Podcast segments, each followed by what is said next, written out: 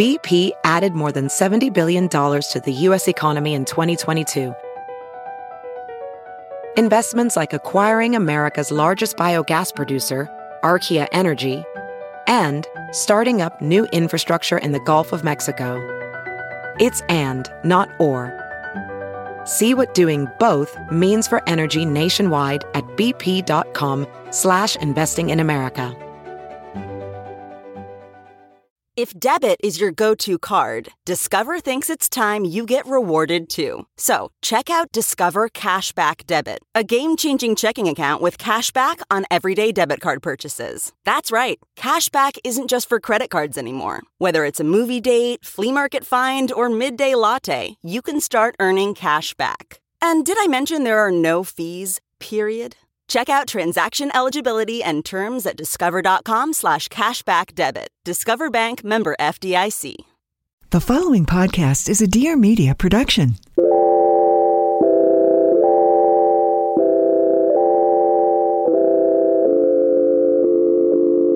Hi, everyone. My name's Olivia Perez. I'm a journalist, entrepreneur, and the host of Friend of a Friend, a show where we get to sit down with some of my friends, your friends, and new friends to host inspiring conversations about building something from the ground up.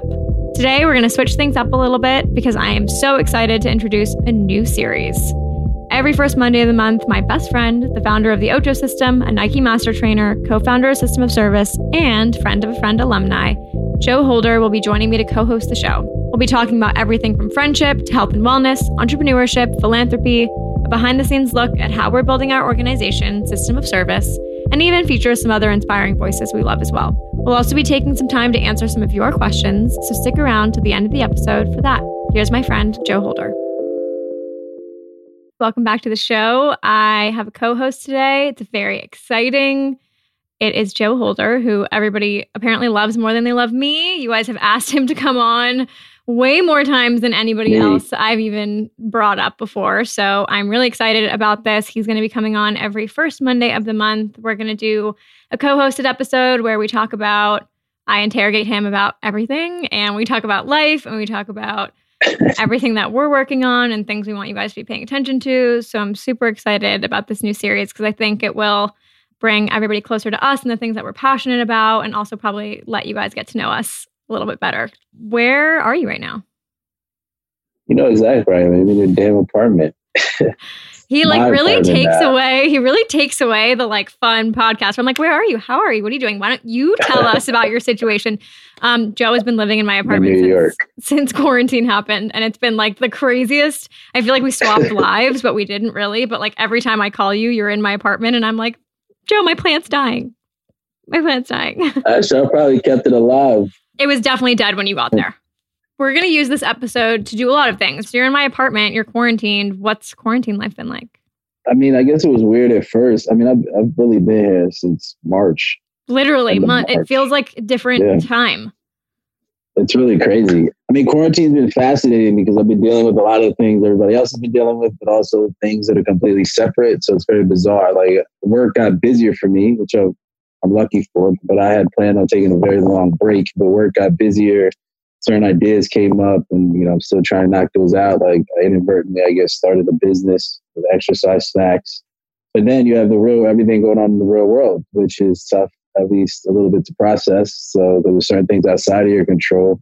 I was always very aware, I guess, of the world around me. It was always something that I wanted to change. As you know, Olivia, it's always something that I wanted to push forward on. I feel like it's just been hyper accelerated with everything going on. But you also still have to realize that there are responsibilities and things that you need to take care of, which is making existence a little bit more tough just because you can't clearly see the future. Because I guess none of us can. But been interesting. I'm like tr- trying to take time to really take care of myself. You know, right now I'm on this little bit, and I think that's why I'm a little bit tired. I think I'm having a little bit of like a detox is the wrong word, but I think I'm having a little bit of like a spiritual and emotional kind of like reckoning because I'm kind of on this program right now where I'm I'm doing a uh, basically tension relaxation meditation two times a day for 20 minutes, and then I'm just really trying to spend more time in nature. And honestly just think like mentally and you know, emotionally, I'm trying to work through some things, and that's like physically manifesting itself. But I think it's important. It's an ebb and flow, and you know, being hit with a lot of images with all the different things that are going on, both domestically and internationally. So it's been interesting, but on a personal level, I'm I'm I'm pretty okay. But I guess uh, looking at it from a systemic level, it's like, what is going on? You've been open about feeling or about needing to be really intentional about how you're speaking and what you're putting putting out and how you're helping guide people through this time. Um, especially during protests and a moment of civil unrest and a fight for racial justice. Like, where is your head at today with that? Because I remember the day of the first protest, we had spoken and you were like, I want to make sure that what I say actually makes a difference and I'm not just adding to the noise. And I really appreciated that because yeah. you've always been like one of the most intentional people I know. So where's your head at now? Yeah, I mean, it's got to connect with action because, yeah, you know, I was at one of the first couple protests where no one was at. And then it's crazy to see it all just start to spread out. And then it becomes a situation, okay, like past a mass kind of reckoning of numbers, what else, what else can I do? And it becomes a situation where this is the thing that I do that if it allows me essentially to do research, but it's mentally very hard sometimes. Is that I I follow on social media everyone, so on both sides of the spectrum. So from center to super super left to super right, and it's crazy to see sometimes the juxtaposition of different narratives with everything that's going on when they're talking about the same thing. And it's wild, but I think it's important to see. It has me may have a different look about how to proceed forward because I know a lot of times we don't think we exist in echo chambers, but we do. then when we are hit with information from the other side, some research suggests something interesting happens. It's not that it opens our view because we're so hardened in, it then solidifies where what we believe in and making things worse. So what I've seen in in both social media and in person are that people are living in essentially separate realities within the same reality. So we have these theories about whatever parallel universes, multiverses, tether, take a step back and realize like in the real world right now there are just so many different parallel realities and nobody is looking to talk to each other. So it's very disheartening to me to see that you know for every person that's saying racism exists there's another one that says it doesn't exist it's fake. For every person that's going through quarantine fine there's somebody else struggling to get through. But nobody for whatever reason if they exist on one side is looking to see kind of how things connect and how can we like essentially work together. So for me, I wanted to remove myself from like toxic individualism, which I think is what you see with going on in the rest of the world. Americans somehow think that their view is the only view that matters. It doesn't aren't even looking at how other people are dealing with the situations right now. So I guess in terms of being intentional, what it was that I decided was okay, what it is that I know that I am good at and I also can control and hopefully make a difference because what a lot of other people do, they put energy everywhere, right? And there's so many important causes, whether it's the LGBTQIA plus community, uh, you know, continue with trans rights, racial rights, environmental rights. You look online, everybody's like, me, me, me, me, me, me. It's going crazy. So my thing was, hold on, wait a minute. This is a long fight. I can't do anything and have these things because I don't know about them. So I just took a step back and I really just thought about this concept that I had of uh, intergenerational health it's essentially a viewpoint. You really look at this concept of health being wealth. If that is the case, all right, you see there's a wealth gap in the US. Why is there a health gap?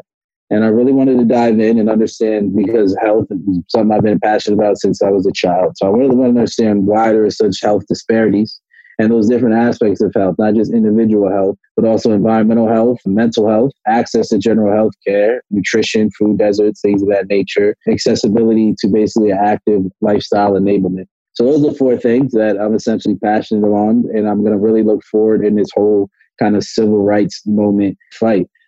So my thing again is like treating it like school. We had a lot of days of school where it's like, yo, I didn't do shit today.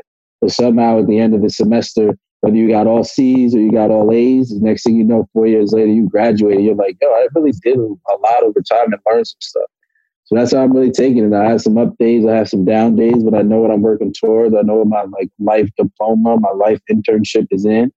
And that's how I'm approaching how I can make a difference moving forward while also just continuing to learn and keeping my hair close to the streets. You and I have talked about this before, and I'd love for you to break it down, but you just talked a lot about like this idea of like an internship of life. And I think you have a very specific viewpoint on that. And I'd love to hear one, a little bit about it in terms of people finding their passion right now, but also how it's applied to intergenerational health. And don't worry, I'll get into asking you a gajillion questions about that. But I think you and I have always talked about that, especially in like the context of like system of service or like things that we're passionate about. What does that mean to you?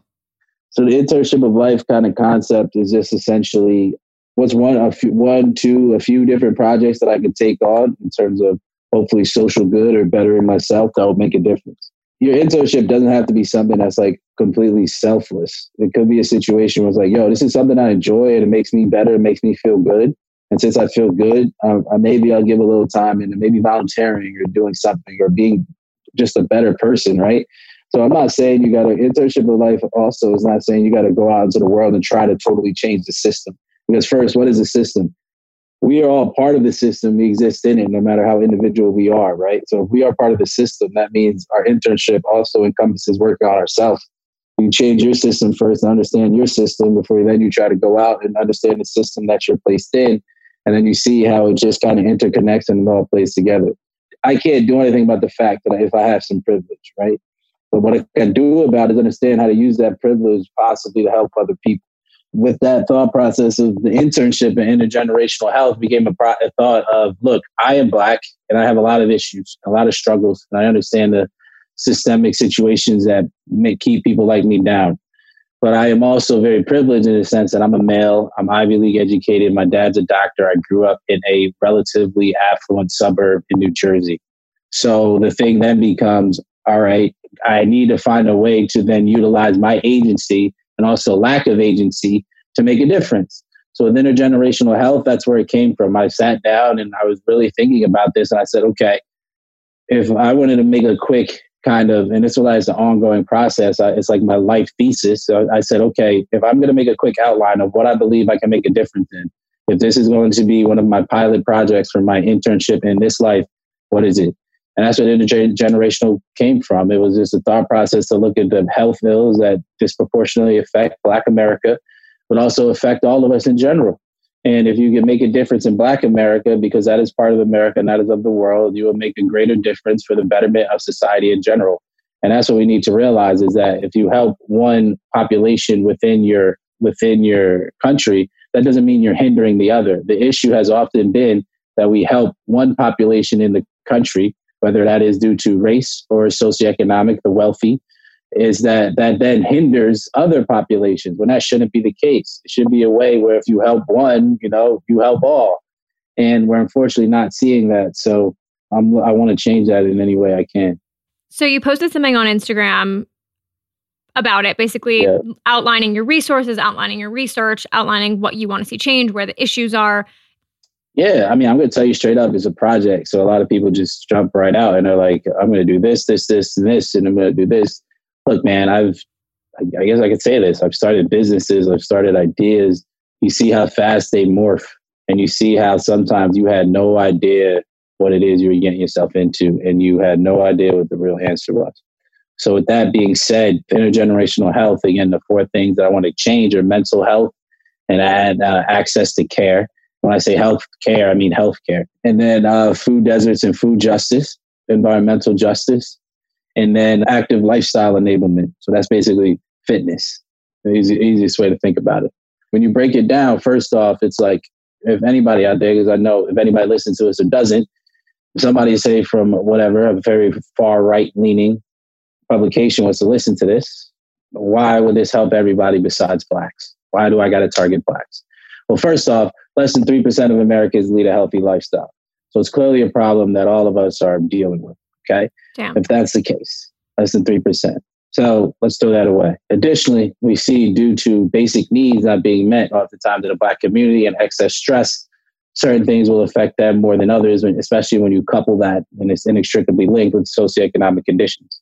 So environmental justice, we, we see, especially basically in a very capitalistic society that that treats corp- corporations as having high higher agency than underserved populations. We see uh, low socioeconomic and black populations have a higher likelihood of having asthma, have a higher likelihood of being next to uh, toxic waste facilities, have a higher likelihood of just being impacted by poor air pollution. And we know so there's something going on there, okay, within the black community that you know less access to parks and green spaces. We we need that, right? So environmental care is a core component of also caring for yourself and the world. And then when you go into, you know, active lifestyle enablement, you know, kids uh, kids aren't. There's a couple different reasons for this, but with active lifestyle enablement, what becomes difficult is, especially with Black women, is that they often don't have access to physical activity. either because they don't feel comfortable or not quite really sure. But black women, you know, I want to say, pretty sure this is correct stat, but four and five black women may be overweight to obese, which is wow. higher than the national average, which is crazy. And we know that activity uh, both is important for weight management, not necessarily weight loss, but weight management. So we need to understand why that's happening, and also just for you know general mental health things of that nature. And then moving on to mental health, active health, and healthcare is that there are intrinsic systemic aspects of healthcare that unfortunately target the black community, whether explicitly or subconsciously. When you look at COVID and what's happening uh, within the black community, you see due to underlying health conditions such as diabetes, which you know blacks are unfortunately have higher chronic conditions. But even taking that out, taking under underlying conditions, things of that nature, which they did in a recent study, they found that just simply blackness, due to the way that the healthcare system was set up, increased risk factor for death. Not because it was tied to just simply because of race, because of how doctors were treated, how much longer it would take for, say, to get a COVID test done so they have access, how doctors treated patients, excuse me. It wasn't just simply due to underlying conditions, but simply the condition of being black, which is increasingly problematic. But we see with that in mental health, second leading cause of death in young blacks aged 18 to 25 or something of that nature. We see the rising issues that have to do with suicide in general in this country, but especially Black America. Mental health is often stigmatized. And this is a passion point to me as like a black man, black man has dealt with his own, you know, mental health issues. Like I want it to be okay that being vulnerable is all right. I want it not to be a tribal, weird, paternalistic, fake, masculine thing when you think you can handle it on your own. Or as we see now, we have a president that's somehow turning mask into like this fake masculine thing. It's very bizarre. So really delving into, into mental health is, is vital and important. And then I guess the food issues. I mean, everybody kind of just heard of food deserts, but like, let's really break it down. Like seven of the 10 poorest counties in the nation are black and they have no supermarkets. You know, the predominant amount of black counties don't have supermarkets. So they got to get their food, typically dollar stores, which aren't going to have good food. It's the frozen shit. And then they have to get it from convenience stores, which would typically charge a premium on fresh produce and it won't even be that fresh or, or healthful foods. So we have to look at, and you know, there's a lot of interesting research on this, but especially just back in the day, when you look at Fannie Lou Hamer, when you look at you know black farmers and the connection to farming as a as a component of, so, of social justice and civil rights or the role food played in the civil rights movement you know regarding the black panthers or the federal or the breakfast program is take all that out. And it's just like really like we, we can't remove race from this because that's how society has set it up. But like take that all out. Are we really saying that anybody in this country should not have decent access to food that we can't figure out mental health or general health care that maybe we should be active and that, you know, just, and then the other one just maybe that I should be able to go outside and, and not be sick because the air that I have to breathe. Like, if you really want to say you don't see race, then don't see race for a second. Just look at the stats. And then, and then really say to yourself that in this country, it's okay for anybody to be afflicted with that. And that, and we need to change it. I mean, I even, even just hearing you think about this, like I think about what inspired you to take action with Dyson a couple months ago. And you told me the story of a young girl named Ella who lived in London. She was a young black child. She lived a couple miles outside of London, but she was the first person in the history of the world to have the, her cause of death on her death certificate be air pollution. She had severe asthma attacks and she ended up dying because of the air quality around her. And like that just proves your point that that is happening not just in the US, but around the world.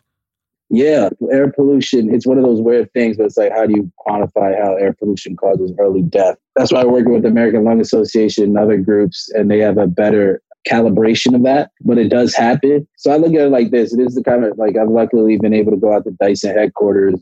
They teamed up with the city of London to figure out better routes that kids could go to school to reduce air pollution and increase air quality that they're taking in because it also does affect learning abilities of kids. And unfortunately, a lot of the times I've learned apparently cities don't like to have this data on, a very granular level because it actually forces them to act and hold these businesses accountable wow. that aren't doing what they should be doing. But yeah, I mean, I, I like when Dyson approached me with a partnership, it was a situation where they're getting into wellness because of the circadian rhythm lights and you know, you know, dealing with sleep and of course, air air purifiers. And the thing was, was I sat there and I thought about it and I was like, yo, this, I was like, first off, your stuff is so expensive. Like, what are you doing to people who actually need clean air? Because it's not even people that live in like, okay, yes, it's people that live in major cities, but it's not even people that live in like the wealthy communities of major cities that need it. It's people that live on the outskirts, like near airports and like, especially in LA, like near the marina and like that whole area. Like, it's that's where things are the worst. Like, the marina in LA, like, that's our biggest polluter, or all the That's ships that are coming in. Yeah, I was doing a lot of research when I'm sorry to interrupt you, but I was doing a lot of research when COVID happened because people were like, "Oh my god, air pollution in LA is down." And they're like, "It's because all these people are like home and no one's driving." And it actually a bunch of scientists came out and say said that it was a very big misconception that that was happening and it was kind of sad to see people just kind of like jump to that conclusion, but it actually wasn't because of that. It was because we had like a really big rainstorm in March that actually like cleared our air around the same time Oh. that quarantine happened. And once the air was like filtered through, it didn't even matter that people weren't driving. Like our pollution was back up again because it all has to do with our shipyard and the amount of like people that are coming in and out of marina cause LA to have the worst pollution. Damn. And that's this what really gets to it. This raises a good point. That's why I want to do this. 'cause It's not like a fucking radio show. All right, it is a radio show. We can go on a riff. What people need to do instead of this copy and paste culture. Oh, let's really get into that. No, it's what you just Let's do said. it. It's like what is actually going on? Like what is going on? Like Right. why did it actually occur? Let's let's just a hop. Even those pictures that everybody was sharing, like oh, nature's returning. Half of them were fake. We're fake. Like the dolphins in, in Venice were fake. Like I think Yeah. that's my I really appreciate you saying that. And I really appreciate what you were saying at the beginning of this, where you were like, I needed to take a moment because I think I think social media is the most incredible tool that we all have to stay connected to share information. But you know, when the protest started, I even came to you with this where I was like, you know, I'm really overwhelmed. Like I have not taken a second to process how everybody's feeling. Like there's a lot of research I actually want to take the time to do so I can educate and arm myself with like the correct knowledge to like engage in these conversations because I was ignorant to it before. I do think that there's this like really important need that I want to stress for everybody that like no matter what it is, whether it's like we're in the middle of a pandemic and they're saying that like our world is healing itself or we're in the middle of protests, like take a beat. Like take a minute. Research and like learn what it is you actually want to discover from this and educate yourself to some extent before you like just jump and repost something because you want to be a part of the conversation. I don't mean i hope that doesn't sound mean but that's just like my big one of my biggest takeaways from the past month has been like really take the time to like just research on your own before just spitting out information Yeah, I mean, critical thinking is important. And when you say research on your own, that also means going to like primary sources before you go to any sort of media source. And this isn't saying fake news, it's just that you need to understand the context of the longitudinal context of where it goes because you have news to an extent has become entertainment. But long story Right. being short, like take the time to, to from a more of a longitudinal understanding to know what it is that you might feel passionate about. So it's okay to be curious about everything, but in terms of being like passionate and purposeful, I would say pick a few things that you can really dive into so that you have a better understanding and hopefully make real change in in uh, in your community. Yeah, I like that. Underline, underline. But on the note of COVID, we're in the midst of a crazy surge.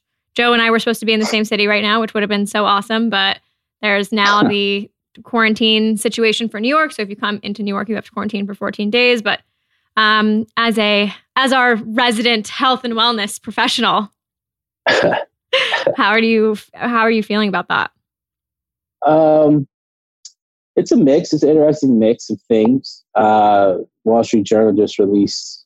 Everybody's been following the Hong Kong situation, how they dealt with it. Wall Street Journal just released a good piece. Um, there's been a debate over Sweden and how they handle it within the Nordic countries.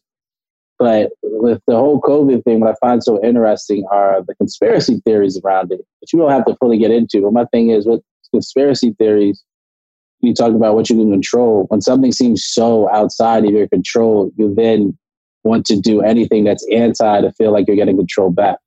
So Right. whether it has to do with What's your favorite of the one? world, uh, my favorite one is probably the 5G one um, because it's just like if you really wanted to institute 5G, like you, you didn't need to do this. Right. So it's like for some reason, the, my favorite one, honestly, is a bioweapon thing because Same. that's actually been like it escaping a lab has actually been like hotly debated in the academic world, and they right. Like literally put papers out on it because they thought like maybe it was just an accident. Not even. I mean, that's like the one I logically lean towards the most. to be honest, like if we're like, being oh, honest, shit. I'm like, oh, you know, that sounds like, uh, eh, like it's mixy, but I don't know. and he's like, yo, somebody might have just messed up, but I don't, you know, I'm not pandering in that. But what I think is crazy then is that if you do fall or believe any of these conspiracy theories, wouldn't you just be, especially the forced vaccinations, wouldn't you just be paranoid and do the little low hanging fruits things that will make sure that you don't have to either get a forced vaccination or the economy can open up quicker, which is simply just wearing a mask? And all the people who don't want forced vaccinations don't want to wear a mask because now it's become a tribal thing when actually it's just like what happened was at the beginning of this outbreak, we had a shortage of masks. So they said they said not to wear masks because they were afraid of hoarding of the masks.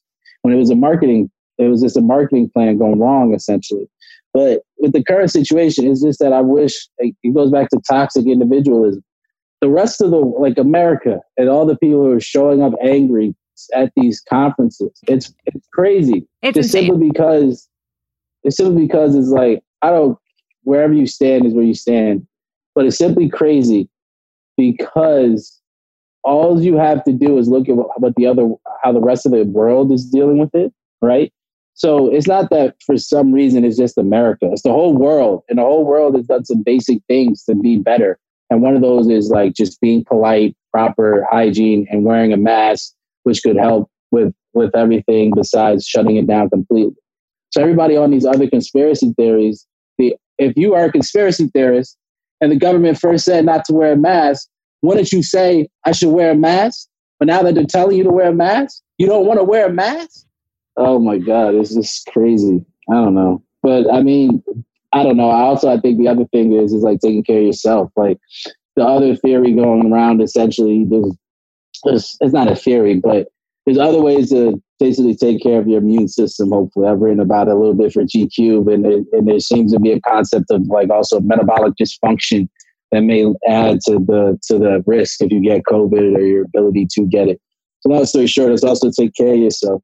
If you haven't read Joe's GQ column, please go on GQ and check it out. He writes about everything from immunity, covers exercise snacks, tons of really, really good things that are super helpful during this time. Continue. No, that's really all I had to say. Is just like you, I don't know, plan for the unknown also by taking care of yourself. Like get your savings up, don't spend as much as you need to, eat better, meditate, like take care of your own institution of self first.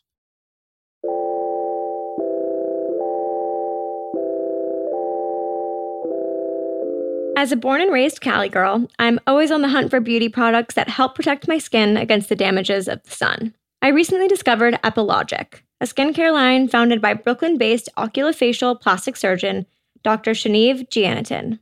Dr. Jeanniton's approach is based on the belief that beauty, above all, is not just about looking, but feeling your best. She focuses on working with clients to rejuvenate and refine their appearance while staying true to their natural character.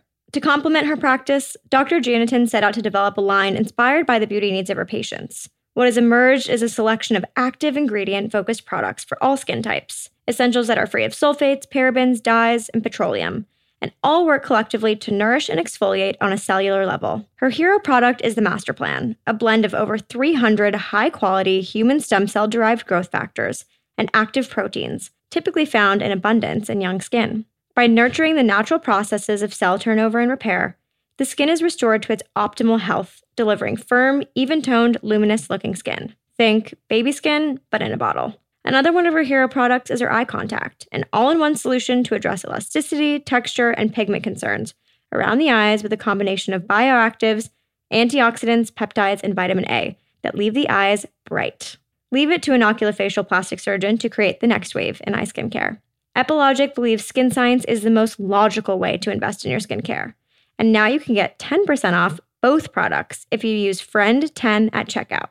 Head to www.brooklynfaceandeye.com to check out their full product line And when you check out, type in F R I E N D 10 at checkout to get 10% off. From the offices of Create and Cultivate, I'm Jaclyn Johnson, and this is Work Party, a podcast for working women that support each other's successes. In each episode, we bring in leading female powerhouses for career, real talk, and BS free advice. Ready to create and cultivate the career of your dreams? Well, welcome to Work Party, the podcast.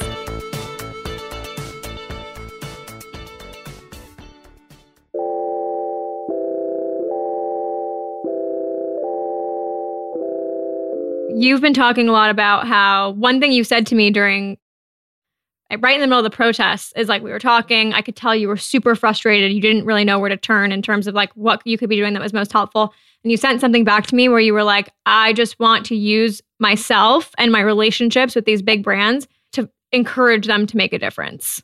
Whether for better or for worse, I get called out all the time with some of my brand relationships, but I'm like, yo, I have the ability to create change. You know, it's nothing worse than lack of diversity.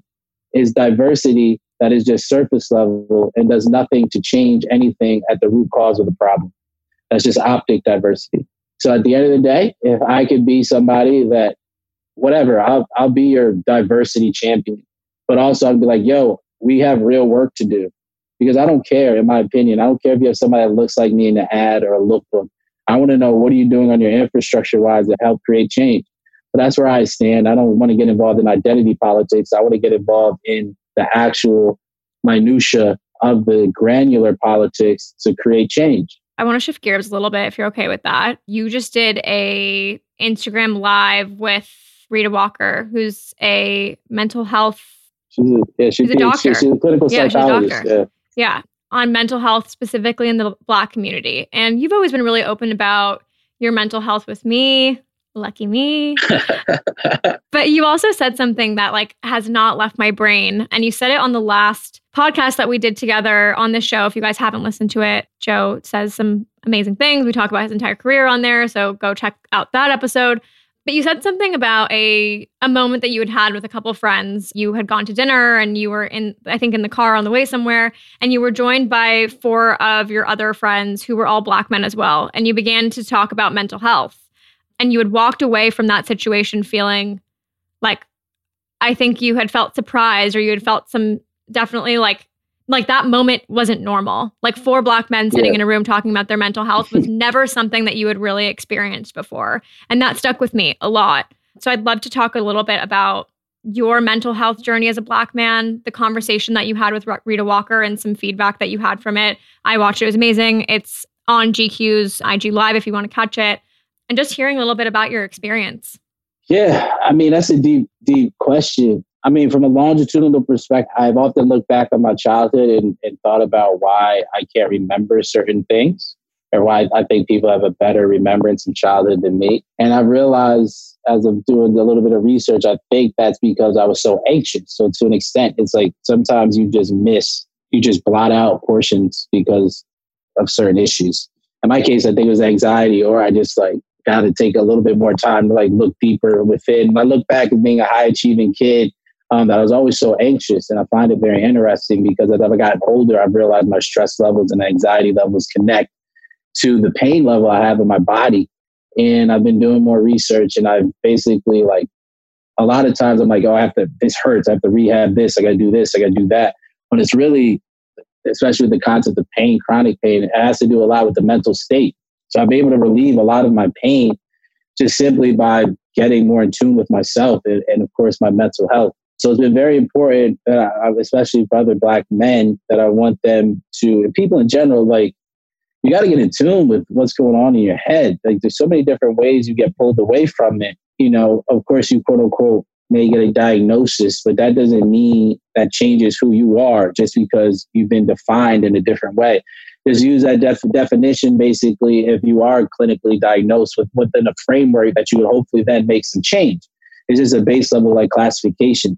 My personal journey has really just been me accepting first off that like maybe something wasn't okay, that I had to deal with a lot in college that put me in some weird situation.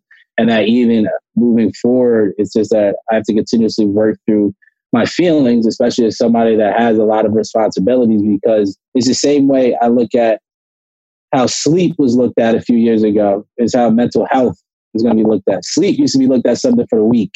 It used to be, you know, need sleep, alpha male never sleeps, grind season. When you realize that sleep was one of the things that separated high achievers. So what do we look at? What's one of the clinical pinnacle studies that we look at high achievers that's slightly flawed? But the 10,000 hour study that everybody hyped on, that was like, you got to put in a lot of time to do your work, right? It's not what they found was when you dug in deeper to the study, it was, of course, is the one Gladwell made famous. But it's the it's not just the amount of hours you do doing your work. You know what also differentiated the good from being great? Sleep, naps. They took more sleep, the people who studied more because they could concentrate more than when they did it, and they had a higher rate of napping in the afternoon.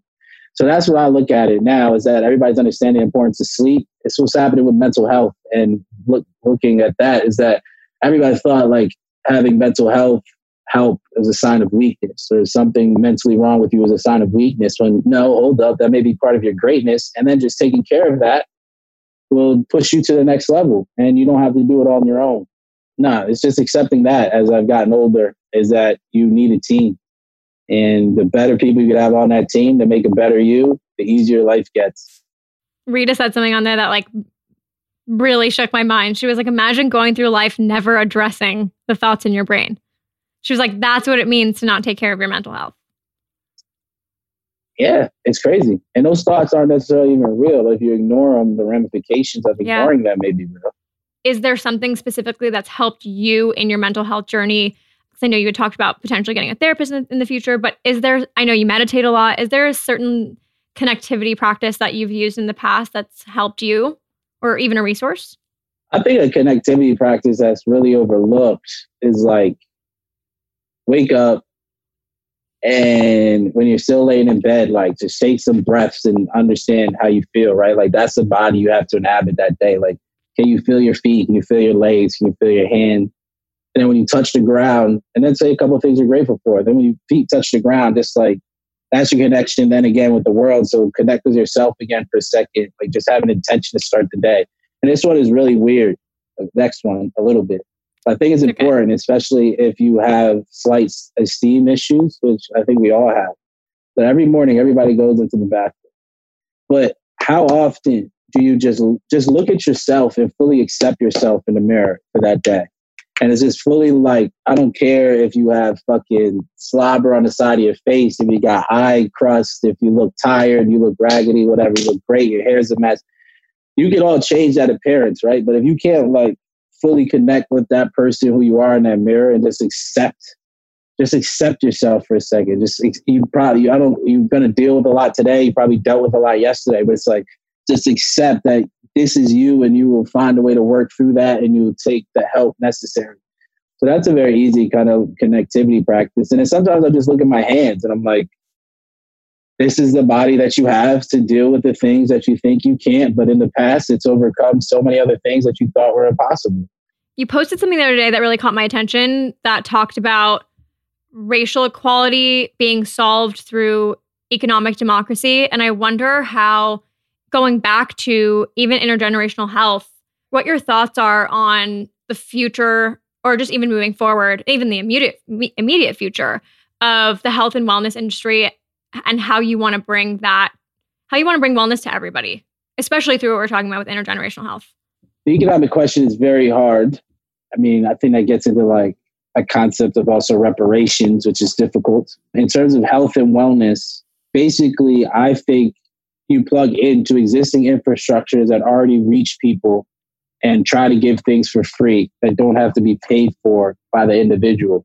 There's no time. It's all because of economic models that have to do with GDP instead of understanding a population's wellness also as GDP that you get caught up in this.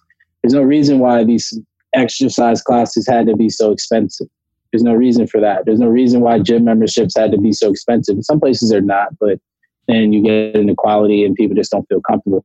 The thing becomes if you want to, I think, democratize the industry, is it interesting things that are being done. You see, like the 15% pledge. So for that, they're giving shelf space uh, within key retailers to, to black-owned businesses because you can't ignore the you know median and, and, and average wealth gap in uh, in this country and how that's connected to outcomes in terms of like health, which we equate with wealth as well, is that I think you have to work with companies to be able to give it to, for free, but then work with community leaders within the same communities and make people care.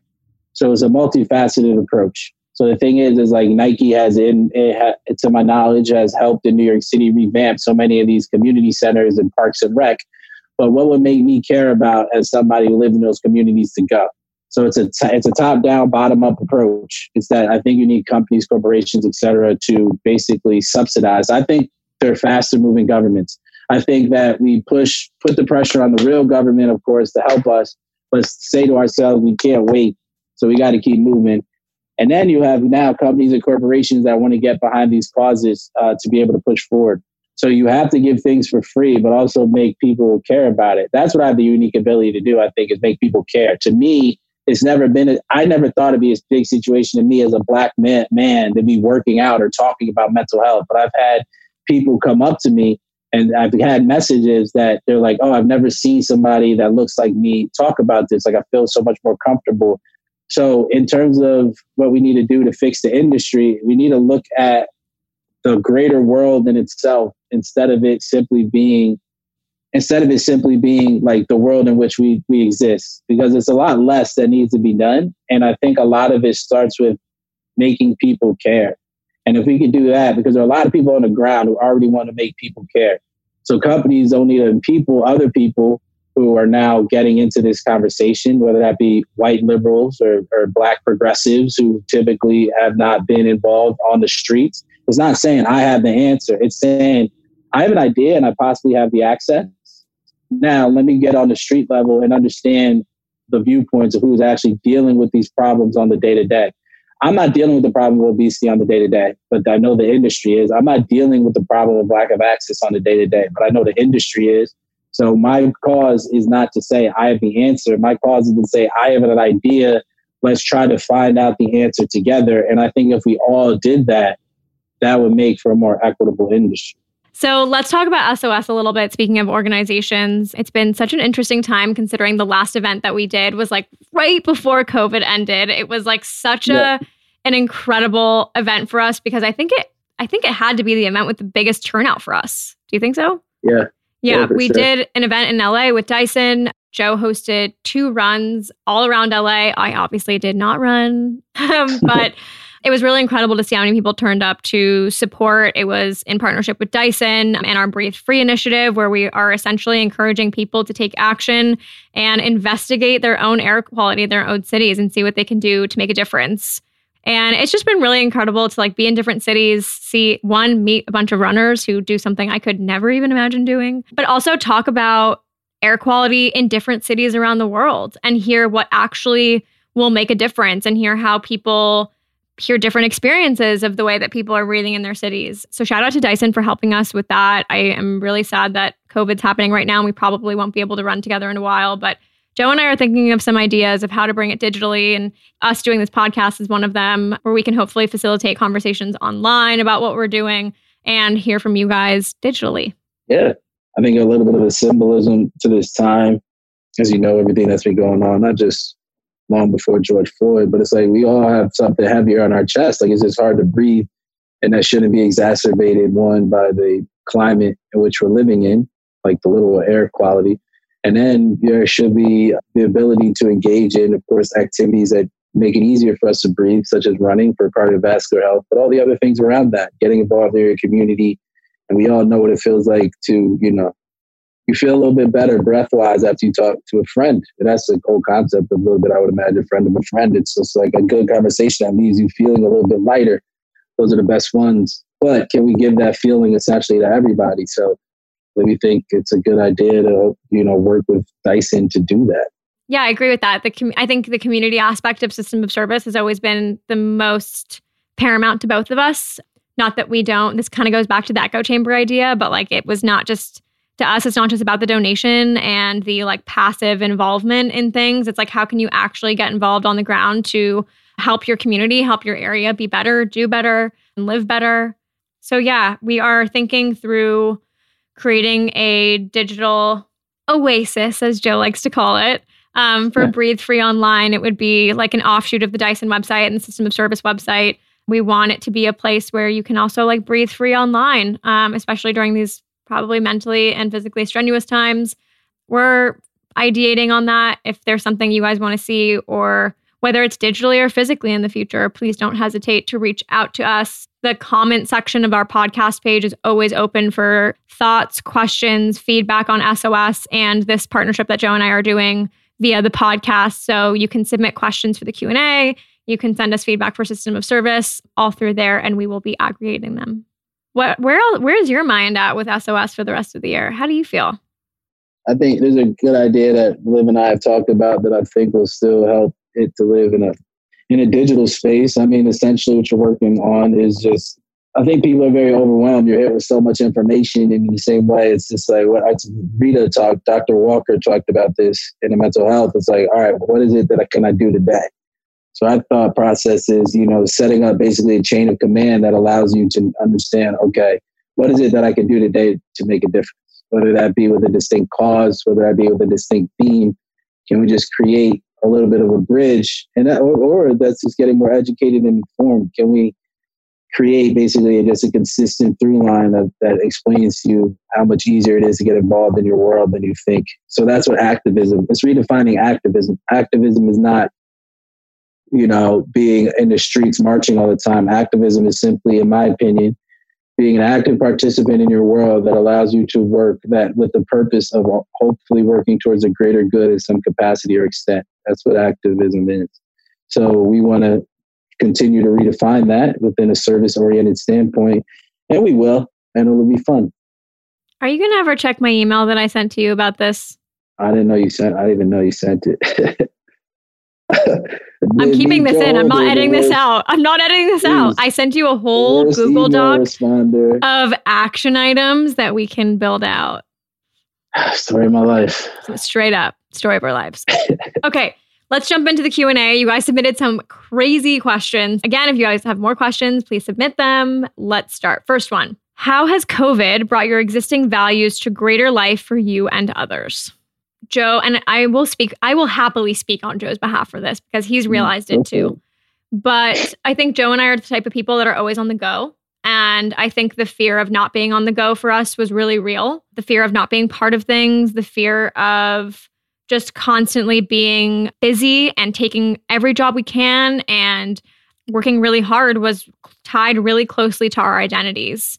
And I think COVID for me let me take a minute to stop and pause and appreciate what stability does for your mind, for your health, and for your creativity. You know, I always knew that, you know, settling, quote unquote, settling down, whatever you want to call it, and just having a little bit of a calmer lifestyle was something I wanted down the line. But I have really grown to appreciate it during this time in terms of, you know, being with my family more, being with my loved ones more, being with my boyfriend more, being in tune with my friends in a different way than just seeing them, having to, you know, call them and talk on the phone for an hour and connect that way. I think all of those things, including connecting with myself and like not being on a plane every five seconds and not being on the go and like being able to sit in a place and like wake up and make coffee in the same cup every morning and like sit at the same desk and do work every day. Like those yeah. are all things I haven't been familiar with. And like those are all values that I really appreciated earlier. But like now I really, really they hold so much more importance to me now than they did before in terms of just my own personal growth, understanding the idea of like me time a little bit more. So that I think to me, like and, and, like, you know, actually like being present for the people in my life and not just like constantly being on the go. There's been so much sadness that's come out, but that's been something that I think has been really beautiful for me to experience. That's a good answer. Thank you. I mean, uh, I guess for me, it's just a situation of I mean, I had a birthday right as this hit, so I think it was also like a weird resetting of the world that coincided with a milestone birthday of my own. It became a situation uh, where it was just like I had to I had to put up or shut up. I think a lot of people are good talkers, but not many are good builders, and then very few are good doers. Um, so my thing was was that if this if the world was slightly changing and it would be a not necessarily easier, but it'd be a more optimum time to put some things that I believe to be important into practice. And I had to do it, whether that's not just with myself, but also with the projects that I'm working on. And that's really what it was. It's like my value system had to become more real. If I believed working out and fitness and taking care of yourself was important, I just can't talk about it. Let me try to build something to help other people do the same thing. Let me try to build something that works towards social justice. What are you reading right now? I'm reading Bearing the Cross by David Garrow. It's about MLK and the civil rights movement. I'm reading The Fine Arts of Concentration, Relaxation, and Meditation. I'm reading Tiny Habits by BJ Fogg. Dude, how many books are you reading? And, well, I read them like textbooks. I read like a chapter of, of, of a few every day. And then I read, and then I'm reading Essentialism by McKinnon, I want to say. Very good, especially the first half. And then I'm just trying to read stuff online. I'm reading, listening to the audiobook of selected essays and speeches of Marcus Garvey. And then I just got a whole bunch of open tabs and I'm trying to figure out. I am reading a book that I just started. It's very dense. It's called Working. It's by Studs Terkel. Every chapter is an interview with someone in the workplace from a prostitute to an electrician to an accountant. It's literally 500 different pages of interviews of people who live different lives and come from all different backgrounds and it's it's really cool. That's cool. I i, I would love to understand that concept of working. Because that's what i fucked up with or messes me up is like the way that i work is so different. Yeah. And i'm like am i doing this right? Am i doing this wrong? Like who else? I don't know. It's weird. Like some people are just always like I, I don't know. I have to break up my day, otherwise I can't do it. I, always, I'm always thinking, but I'm not always working. I, I am always working, and I think that there is a. I think you and I need a little bit of each other. I need. You were talking about this. I feel like last week, like the ability to take time and think is so important. Like yeah, like I'm like sitting in a garden and thinking or something. Yeah. Oh my God. I'm also reading Untamed by Glennon Doyle right now, which like I've talked about for weeks. It's taken me some time to get through because it's just so beautiful. I don't want to like speed through it. But there's one part in there where her daughter comes to her. She was in the shower and she was having all these incredible ideas. And she was like, Mom, like, why can I hear my thoughts in the shower? Like, why am I having all these, these ideas? And she was like, Yeah, dude, like that's what happens when you take a shower. Like, you're not distracted by anything. Like, that's called thinking. She was yeah. like, it's like Google, but your own brain. And you can do it on your own yeah. and you don't need to do all these other things. She was like, good for you. Go take a shower. Yeah. I've always like been like, you know how everybody always has this like one idea their whole life that they're like, one day I'm gonna make that and be a millionaire. Mine is like a in shower whiteboard that's waterproof because all my best ideas happen in the shower. Well, the key, if you do do want to, the key is to have a tape recorder in the bathroom. Level up. What's one thing that you want to see changed when we come out of quarantine? I want there to be more gathering spots where people can honestly talk about information and communicate with each other. I would like to see basically what I've said is happening right now is that everyone I remember when every when there was a big app rush where everybody was creating apps for the phone. What we're seeing now is everybody's going the other way. They're creating apps for the real world. They're improving iOS and hardware that is our natural existence before we're trying to improve the technology we've been given. Because the best technology that we have, in my opinion, is the world. So post quarantine, I would love to see a reemersion into the world where we actually communicate with each other and try to figure things out. Build apps for the real world, I say, before we try to just strictly do things online. Because online, yes, it can of course galvanize change in the real world, but it doesn't happen as fast. It doesn't happen as fast. And we see that and we get angry, but that's just the way it is. Like at the time of this, Breonna Taylor's uh, the cops still haven't been arrested. Maybe one's been fired, but they still haven't been arrested. So you see the difference between online and offline stuff. So it's like, can we change the system? Can we change the phone, the iOS, the whatever Android that is Earth before we sh- we go so deep into the immersion of the digital world? Like leave that for the tech bros. Like they're all enough trying to figure that out. Let's change our world. I like that. What do you think the future of movement and exercise looks like with the increased importance of meditation and mind body connection in all practices? Wow. Good question. Who asked that? You should get their usernames. I obviously have like, them screenshotted. Great question. At insert username here. Okay. I'll do that for next time. I think it becomes incorporated into some of the practices which we're seeing. Yeah, I mean, I think movement, you know, I say what's movement for the body is like stillness for the mind. Like they're both very important. And then once you do both, you can kind of connect with the other. Like your mind has a body of its own, your body has a mind of its own to an extent. So I think we've been caught up in a frenetic culture that doesn't take into account the importance of stillness. So that when you move, you could act very deliberately, or even such as you know reducing the chance of injury when you get start to get a little bit more active. So I think there'll be symbiotic practices that will be more incorporated into into the flow, for lack of a better term, of exercise. So you'll start to see that in you know in high intensity classes at the beginning of the end. You'll start to see high intensity moments. You know, that's what Pyrotings is with K God and I guess. Shout out K God. Check out her episode. Shout out, she was just on the show. So it'll be it'll, it'll be uh, combined, hopefully more efficiently. Okay, one more. How has your range of obtuse goal attainment grown during a period of heavier restriction? Ah. As weird as it sounds, I would say never waste a good crisis. When there are moments of upheaval, you then what's often unearthed is that are the things that people want, but they didn't know that they wanted. And it allows you quicker to assimilate that thought process into attaining your goal. So whether that be, you know, me quickening my ability to write about certain issues that I deem that are important to see how people respond, or the easiest example is exercise snacks. I don't think before this people would have responded in the same way, but they realized that, you totally. know, your body's you know, your body's the most important piece of equipment. Workouts don't need to be crazy long. You can do it in your house. You can do it without judgment. You can keep it moving, that type of thing. So, attainment is also changed by the climate in which you yourself exist or your product or idea can be inserted into. So, it is take a step back, study the study the environment, and act or shift as need be in response to it. Explain carb cycling and timing of nutrient intake for best results. That's a real good one real quick, carb cycling is basically inter interspersing high carb days and low carb days contingent upon either eating cycle or your activity levels. Uh, what if you have all short, carb days? there's nothing inherently bad about carbohydrates. Just think of them as high octane fuel. Have I would say the best case scenario is to have four or five low to medium carb days, and then a couple higher carb days that you time with your activity either due to duration of activity or intensity of activity. This also connects back to nutrient timing, and that's really day to day stuff.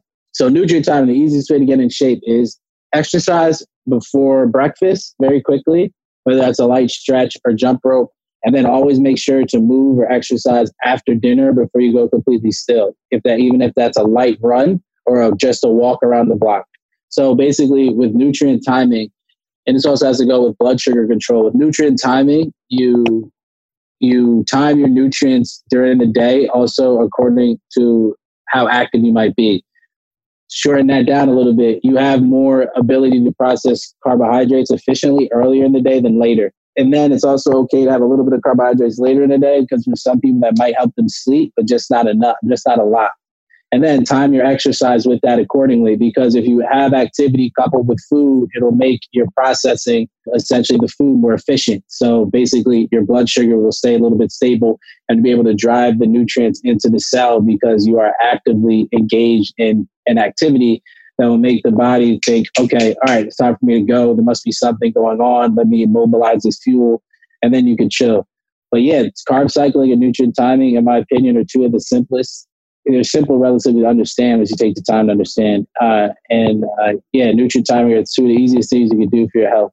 It's like almost mislabeled. It's like it's not even about the carb cycling. It's like what's the best what one of the best times to work out for your based yeah, I guess based on eating. Okay, never mind. I don't know why I'm trying to yeah. fight the scientists, but like, you know. no, I mean carb cycling. You know what I mean? Like, like some days you need some more, other days you can right. go without let me get my body used to be able to process different types of food efficiently. Keep it moving. It's a, like a light stress that you put your body through essentially to right. make it more adapt. Right. Okay, for real, last question. You guys asked a lot of good ones. When are the plant based hoodies coming back? Late August, early September. Woohoo! You should see the like the smile that he's like like the side smile. He's like, oh guys, leave me alone. All right, guys. Thanks for listening to episode one of Joe and I's cute little co hosted show. We'll be doing this the first Monday of every month. So make sure to DM us your questions or comment them in the podcast page. You can always DM Joe and I if you have any other follow ups from this episode. Thank you for listening. Okay. Appreciate y'all. Bye.